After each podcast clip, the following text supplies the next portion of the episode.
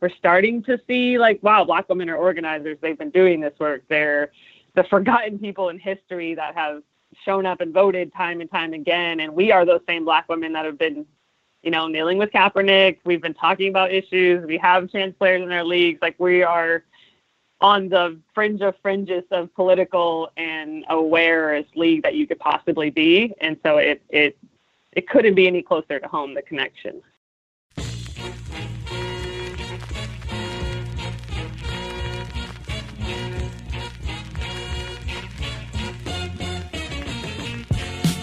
Welcome to the Edge of Sports podcast. I'm Dave Zirin. This week we're speaking to a basketball player for the New York Liberty of the Women's National Basketball Association who made news when they led their team and the Seattle Storm off the court before the national anthem. Their name is Layshia Clarendon. Before we get to Layshia Clarendon, I've got some choice words. I want to read them beforehand to explain why I think uh, Layshia Clarendon is such an important figure right now in the current context. Also, I've got Just Stand Up and Just Sit Down awards and more. But first, let me read you this about what just took place in the WNBA.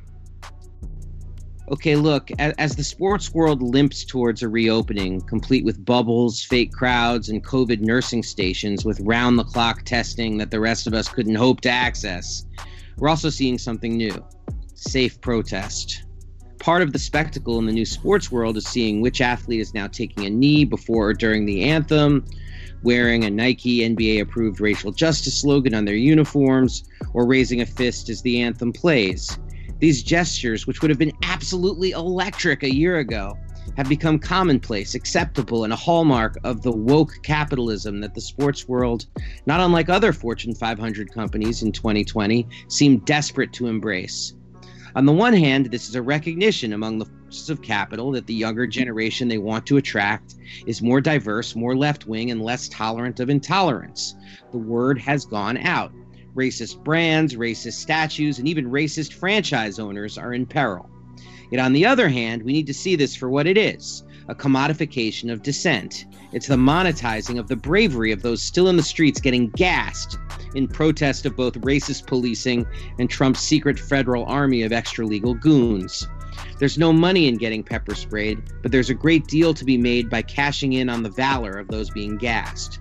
Now, in this atmosphere of co optation, leave it to the WNBA to raise the bar, push the envelope, and do what the rest of the sports world, for all their panic gesturing, is refusing to do make people, particularly white people, uncomfortable. As basketball legend Bill Russell said 50 years ago, we've got to make the white population uncomfortable because that's the only way to get their attention. It's the WNBA athletes almost alone right now willing to live by that credo. Before their opening night contest between the Seattle Storm and New York Liberty, Layshia Clarendon and Breanna Stewart addressed those watching. Layshia Clarendon, who we're going to talk to in just a moment, said, We are dedicating this season to Breonna Taylor an outstanding EMT who was murdered over 130 days ago in her home. But that wasn't all. Clarendon also announced that the entire season would be dedicated to black women who had been killed because of racist, misogynistic violence. She said that it would be dedicated to the Say Her Name campaign, a campaign committed to saying the names and fighting for justice for black women, both cis women and trans women, so often forgotten in this fight for justice. They said, we will say her name Sandra Bland, Atatiana Jefferson, Dominique Rem'Mie Fells, and Breonna Taylor. We will be a voice for the voiceless. Then, after 26 seconds of silence for Breonna Taylor, because Taylor was 26 when she was killed, the teams walked off the court just prior to the anthem. Most news reports have said the walk off was during the anthem. This is false. As Clarendon said to ESPN, kneeling doesn't even feel like enough to protest. I don't want to hear the anthem. I don't want to stand out there. I don't want to be anywhere near it because it's ridiculous that justice and freedom are not just offered to everybody equally. This is garnering outrage across the right wing edge of the sports world.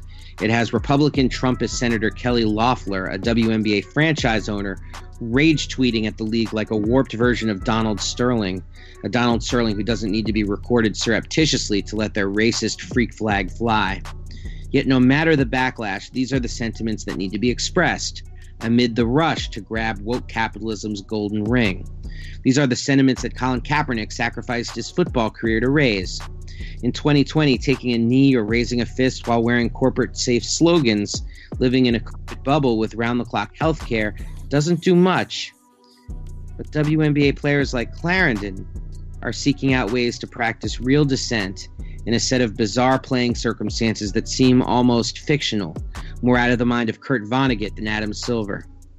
Just as black women have created, led, and pushed the envelope in the fight for black lives since the movement's beginnings, they are also in the world of sports reminding us what radical dissent looks like and why it is so critical to break the chains of commodification and continue to make onlookers uncomfortable. It might not be great for business, but it's vital for the rest of us. And now let's talk to the person who helped organize that protest on the WNBA's opening night, Layshia Clarendon. So, every person with a social conscience that I've met has an origin story of how they became political. Someone they met, an experience they had, a book they read. What was yours? Oh, that's a good question. So, I was in college and um, we, you know, in college we wear like the pink for uh, breast cancer, and then we, I think, even started wearing like green ribbons for Sandy Hook. Mm-hmm. So I mm-hmm. played at Cal. Um, we have like these awareness months, these moments in sports, right, that are political, even in college basketball. And I had the idea um, in the shower, actually, of just like, wait, why don't we have a pride awareness game in college? Like, like gay people are murdered by the police, trans people are murdered, like LGBT people face high um, risk of violence, eviction from their home, you know, all of that stuff. And long story short, it didn't end up working out, but that was kind of my moment that I was like, wait, there's more to be done here, especially with this platform in sports. And that was my senior year. And so it was kind of the perfect timing to catapult me into my pro career where you have a lot more autonomy and opportunity to do things with your shoes and with activism, and you're not quite hindered in the same way as college. Now, you mentioned, of course, you went to Cal. That's, of course, Cal Berkeley. Was there anything about going to Berkeley that helped inspire your activism? Of course, it has that rich tradition. Absolutely. It's funny because people always make the mocking joke of like, what do you do with your undergrad degree to people who get an education? Like, oh, you don't use your degree anyway. Mm. And like, quite literally, I was like a sociology major. So I used my degree. I was technically American studies, but it's a socio, like interdisciplinary major. And so I like quite literally used everything I was learning in undergrad, which was a course in race and class and gender and like the American history and how all those things intertwine, how classism works. And so Berkeley is where I gained my consciousness. I didn't grow up with parents at home like talking about the healthcare system or about voting or about eh, you know any type of conscious attitude. So going to Cal really was that like awakening moment. First time away from home, sitting in a sociology class, and being like, wait, what? Having that aha moment and that just awareness and awakening that, you know, lights you on fire, makes you angry. Like when you really learn how the world works and how, particularly um, in the US, things are set up so organized by race and class and gender. No, absolutely. Um, that, that's so interesting to me because because I've met other political athletes who come from Berkeley, like Scott Fujita, who played in the NFL, spoke out against uh, uh, Dick Cheney and, and, and, internment camps for Arabs and Muslims. I mean, it's just it's this rich history that runs through Berkeley. And that you know, Dr. Harry Edwards was a sports sociologist there for so many years. I don't suppose you ever ran ran across him at Berkeley, did you, by chance? I didn't, but it yeah, it has that that culture and that history of like, how do you leave Berkeley not having gained some semblance of that? Mm. Now, uh, to take to fast forward to the present, I mean, you announced, of course, that the WNBA season would be dedicated to the Say Her Name campaign. Can you talk a little bit about what that is? Yeah, so the Say Her Name campaign um, was started to highlight, to honor, to fight for justice for Black women um, in the fight against police brutality and violence, because so often Black women's names are not recognized. Um, you know, there's reasons why we we knew George Floyd's name and we didn't know Breonna Taylor's and why people aren't marching for her. So that campaign was started very specifically to highlight Black women and to fight for them. And that's something our league it was a no brainer in that sense to uh, represent Black women because that's that's a large makeup of our league, and so it was a perfect alignment. Uh, do you see a parallel? I mean, you just mentioned some of it, but but parallel between the forgotten killed, the marginalization of black women at the heart of, who have been at the heart of the Black Lives Matter movement, but not to mention also the marginalization of the voices of black female athletes? A hundred percent, and that's why I've been like screaming to the mountaintops about how like the WNBA is the movement. Like it literally is so aligned, and it's it almost makes me have to laugh at the pain of it. The fact that as a predominantly black league, we've been forgotten. We don't get the same, you know, marketing opportunities. Let's, let's say, uh, like, uh, you know, Megan Rapinoe again. I talk to her about that all the time about like the women's national soccer team can get versus the women's national basketball team gets because they're predominantly black and those factors that that play into the way we view black women as beautiful, as desirable, as marketable. And so it's it, that's what I mean with the perfect alignment. Like for us to stand up for these women, it's like who else will? If Black women are the only ones doing it at this moment, and we're starting to awaken to it in this country. We're starting to see like, wow, Black women are organizers. They've been doing this work. They're the forgotten people in history that have shown up and voted time and time again, and we are those same Black women that have been you know, kneeling with Kaepernick. We've been talking about issues. We have trans players in our leagues. Like we are on the fringe of fringes of political and awareness league that you could possibly be. And so it it it couldn't be any closer to home. The connection. Yeah, uh, I, I I noticed that when when you made your speech about um, at center court that you mentioned uh, black trans women who've also been uh, victimized by violence. Um, that that was very conscious. Yes. Yes, absolutely. So I think if we're particularly as black people too if we aren't fighting for still the least of these in our own community we're still part of the same problem so we can't ask white people latinx people all like the whole world to care about only cis black men who are being murdered right we have to care about the cis black women who are being murdered the queer black people being murdered and specifically the black trans women who are being just disembodied and violently murdered, um, not only by the police, but just by, you know, boyfriends, by loved ones, by um, society at large. And it, it's a very specific statement I wanted to make. And, and I think we will. And I want us to do something very specific to the trans community still um, further to come in this season. Now, I'm so interested in the mechanics of how these campaigns come about. Like when it when it comes to the Say Her Name campaign, was that primarily from the league? Was it a demand of the players? I know you're the VP of the of the union. Was it negotiated? How, how did that decision come together?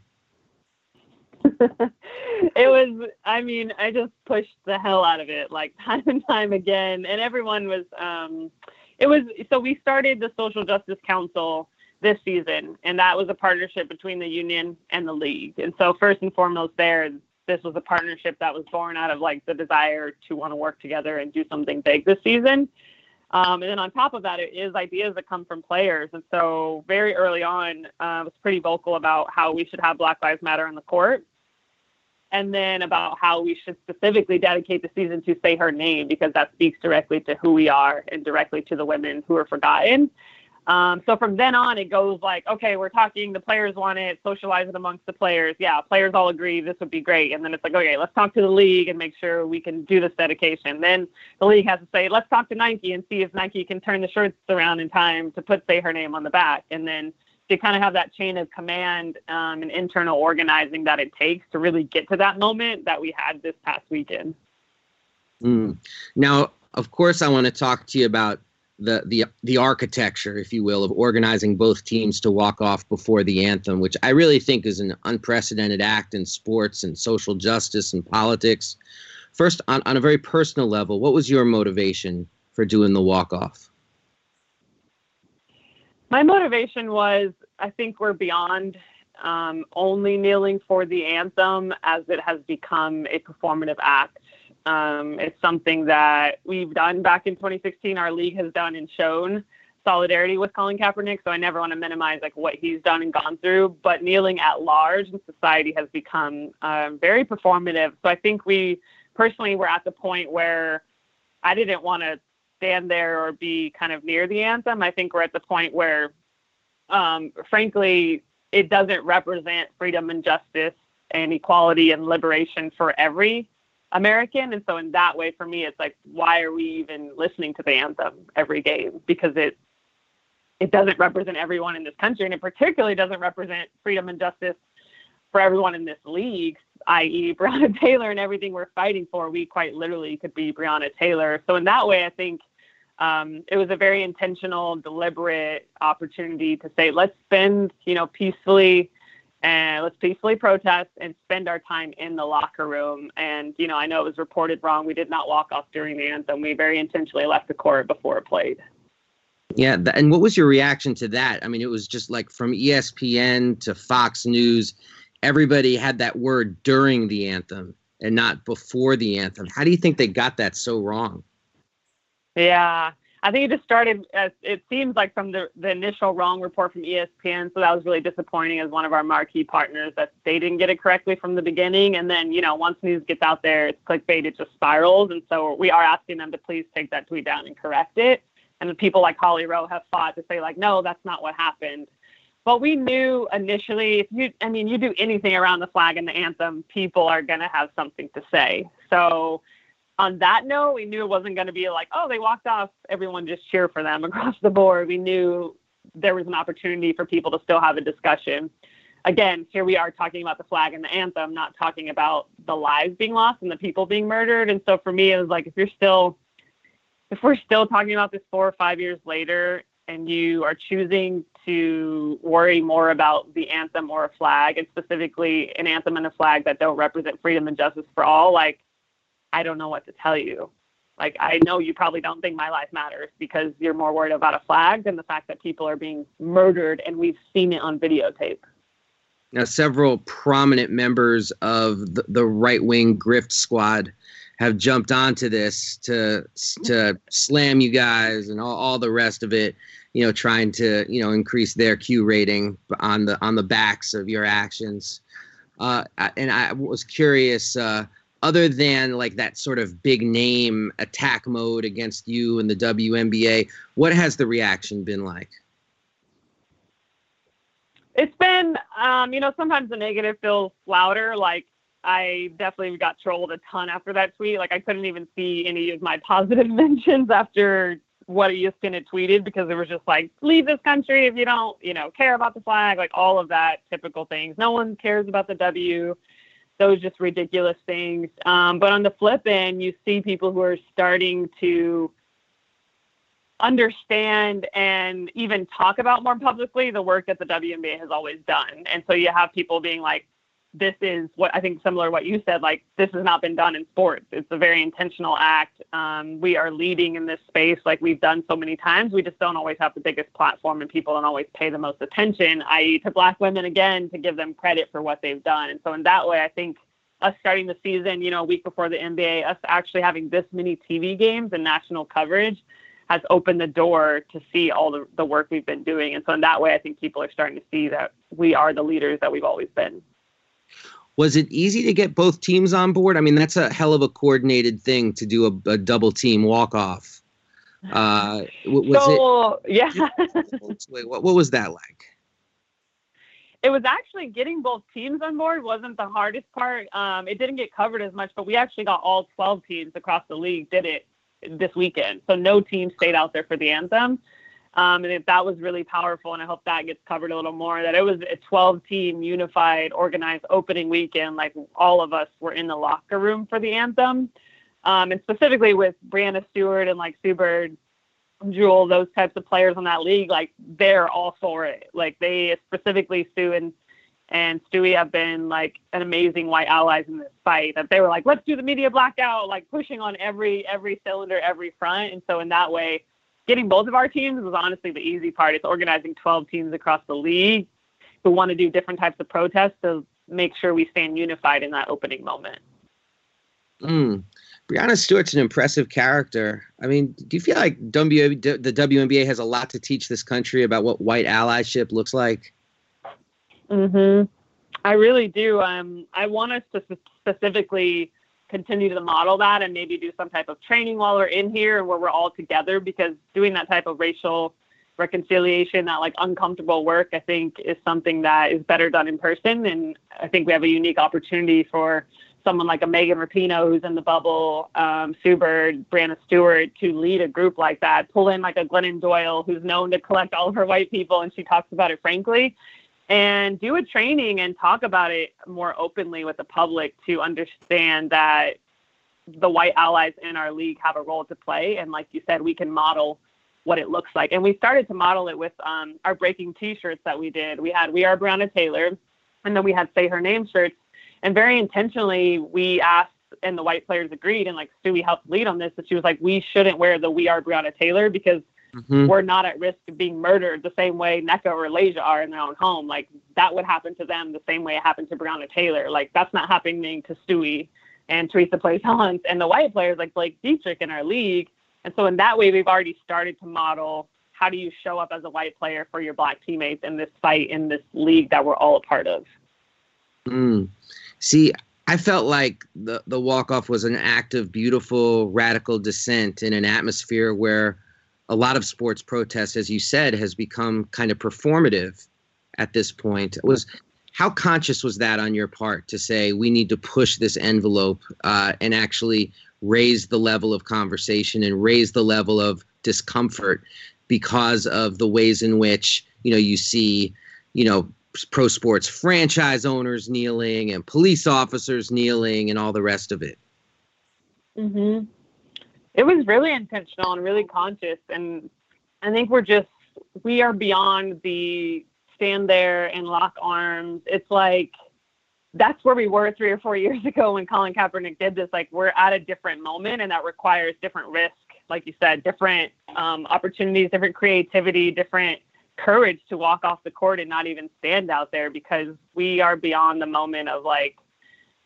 let's be respectful and stand out there and kneel like it was it's like it was a no-brainer in some ways of like we cannot participate in this and that was a very personal thing for me. It was like we can't be a part of this, and having the opportunity to talk to players around the league um, and getting them on board, it was just very intentional. And like I said, I don't think the I don't think players should be on the court or the anthem should even be played in arenas anymore until we actually have freedom and justice and equality for people for everyone in this country. Because why are why are you asking? It's actually a pretty violent act to ask a black player a black person in this country, and we do it in schools even, right? The Pledge of Allegiance, or we do the anthem right before we go play.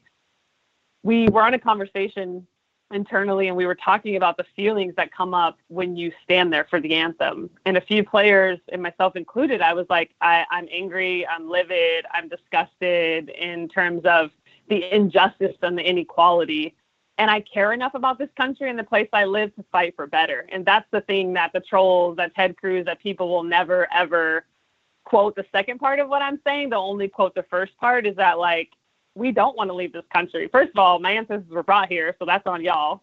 Second of all, like I do love this country. I was born here. This is the only home I know, and I'm patriotic enough to fight for better for all around me, to demand better, to demand that I know we were never truly included included as e- equal under the Constitution, but demanding that we're here and we're gonna get equal under the Constitution one way or another. And it's gonna happen, and I hope it happens in my lifetime. And we're pushing and we're making strides. But that, like, it's the most patriotic thing you could do is fight for better policing, better communities, better health care. So we truly do all have the opportunity to pursue liberty and, and freedom and happiness. Now, do you ever look back at your your your childhood in San Bernardino, San Berdoo, and think think about uh, the ways that you were taught and uh, some of the lessons you were taught and how you wish you were maybe taught them differently about this country, about its history, and the like? Yeah, I do. I remember being in, um, I think it was high school, and I remember going through history class and even asking like where are the other people? Like even only learning about black and white people. And we have like cesar chavez day where we learn like one day about farm workers or like farming and there's no other i was like where are asian people? Like where and that dawned on me like why are we, we still only talk about history in terms of black and white people and there's so much diversity. We don't talk about indigenous folks who literally land like we live on stolen land and so I wish, particularly in school, I mean, there's reasons why we're not educated more about the real history of this country. We're we're very much taught a whitewashed version of history, and it's scary because it took me going to Berkeley and even going to Berkeley and taking specific classes because people go to higher education and they still might major only in business or only in something that they're not doing, you know, sociology, women's studies, American studies, where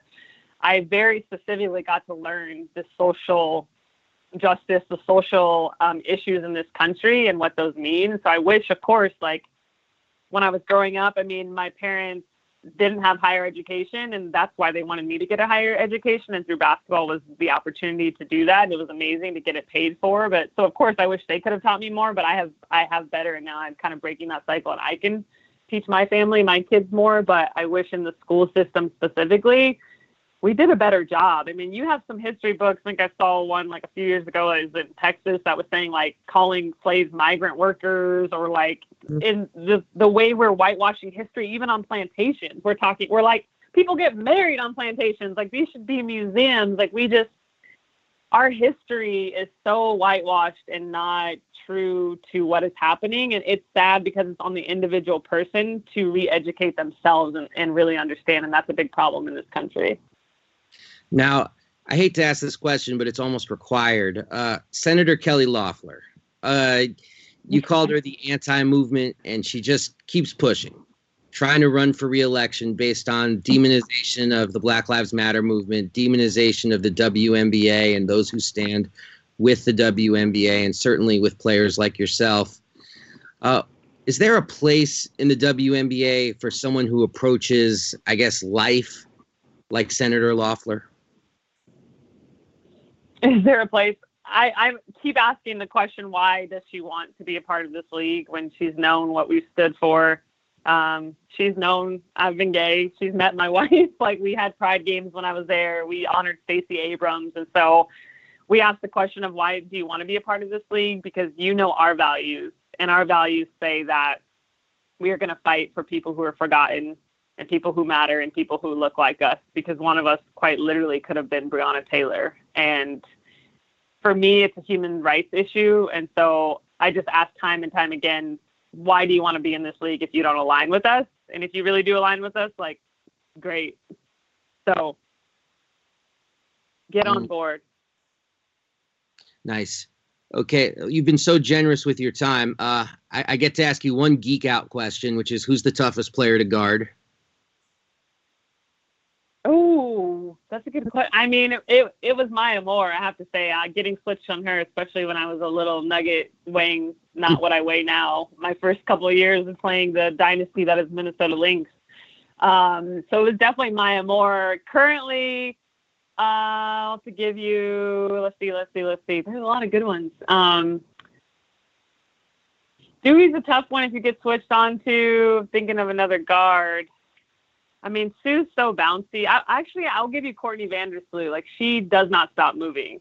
And she doesn't quite get the credit of like a Steph Curry with shooting the step backs, but she she literally I don't it's hard to guard her because she does not stop moving the entire game and it's exhausting. Nice. And I'm in Washington, so obviously this is Mystics country. So uh, a lot of pride here about what's been going on in hoops here in DC. Um, and then my last question is, you know, this you're, you're living in that bubble, you're living this life. Um, what music are you listening to right now to maintain at this moment in time? Ooh, that's a good question too. I got a good mix. Um, lately, I've been listening to in um, in defense of my own happiness. That's a good album. Um, some gospel, listen to some Johnnyswim. I'm definitely like a slow jams kind of person, so I I go with the vibe. Nice. In in defense of my own happiness is something very special. That's a really good one. Joy Ola Oladokun, right? Am I getting that right? Yeah, that's why I didn't want to butcher her name. Yeah, I think that's how you say it. Joy Ola Oladokun. Yeah, yeah. I'm, I'm South, South Dakota. That's awesome. The album is amazing. It's so good. That's awesome. Oh, God, I, I got my producers like sending me texts saying I got to ask you about life in the bubble. You, you, are you maintaining? What's the what's the best and worst? the best and worst parts. Um, let's see. The best parts are for me is seeing this many people. Like I was sheltering in place. California was one of the first to really lock down, and so this is like I'm at Disneyland basically in terms of seeing people in crowds. So mental health wise, excuse me, it's been nice to like interact a little bit and just see people like, hey, how's it going, and be around teammates. That's been awesome.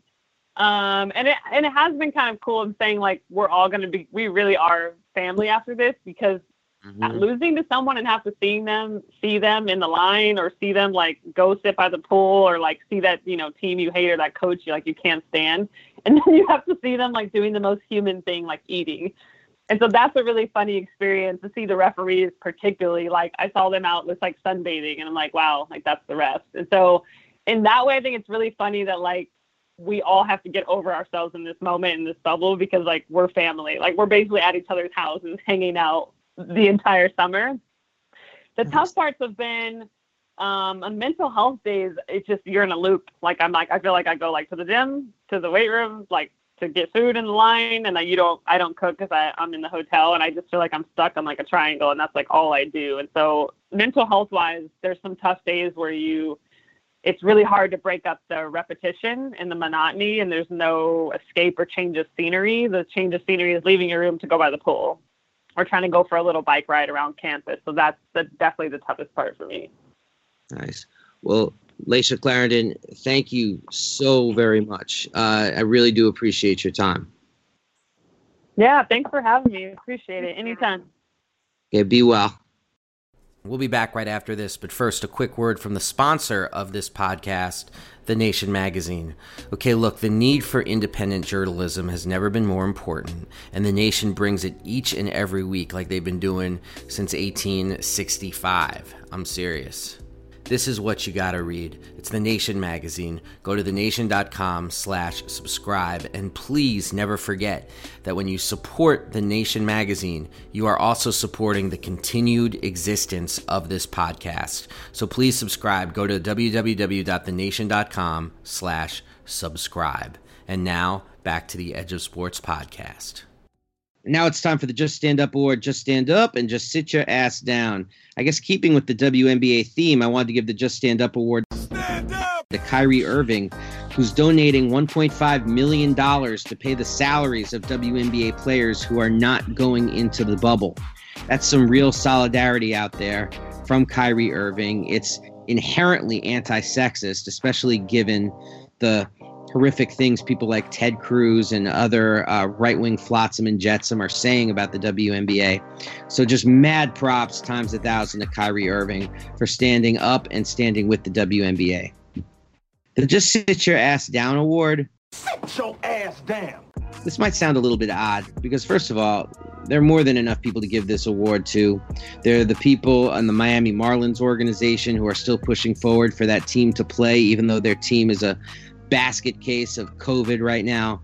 Uh, but, you know, I want to give the Just Sit Down award to players who are just going with the flow, who are taking a knee, even though they have no real political convictions to do so, who are raising a fist so they could be down with their teammates, all that stuff. The performative activism, it might help team unity, but it doesn't help the struggle because it commodifies and actually dulls what is so important to be offered up right now, and that is radical dissent and the fight for radical change. So if you're not feeling this, I'm saying this to the athletes out there. If you're not feeling this, don't take a knee. Don't raise a fist. Do you.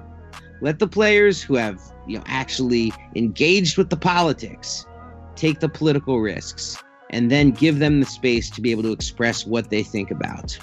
The last thing we need is taking a knee for team unity with the goal of winning championships because that's not what this moment is about.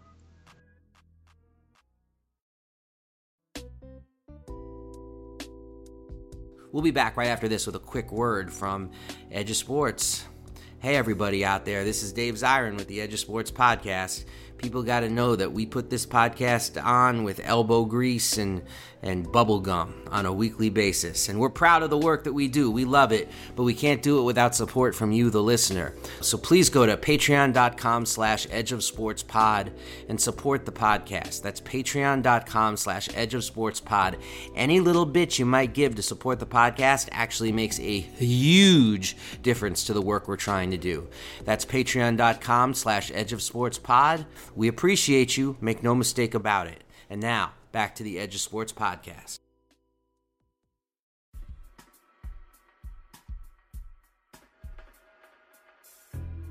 Well, that's all the time we have for this week. Thank you so much, everybody listening. Thank you so much to my producer, David Tigabu, who's got a kick ass podcast of his own called Run It Black. Run It Black. And thank you to definitely Layshia Clarendon. Thank you definitely to Lindsay Colas, who helped uh, me connect with Layshia Clarendon. I really do appreciate that, Lindsay. And thank you to everybody out there listening. Support the WNBA, not just politically, but support them with your eyeballs because they put on a great game of hoops. And hey, there's nothing wrong with needing a little bit of escape in these pandemic days, and there are a lot worse ways to escape than by watching the WNBA, which has been absolutely fantastic in terms of the product they've put on display. For everybody out there listening, please stay frosty. Please stay safe. We are out of here. Peace.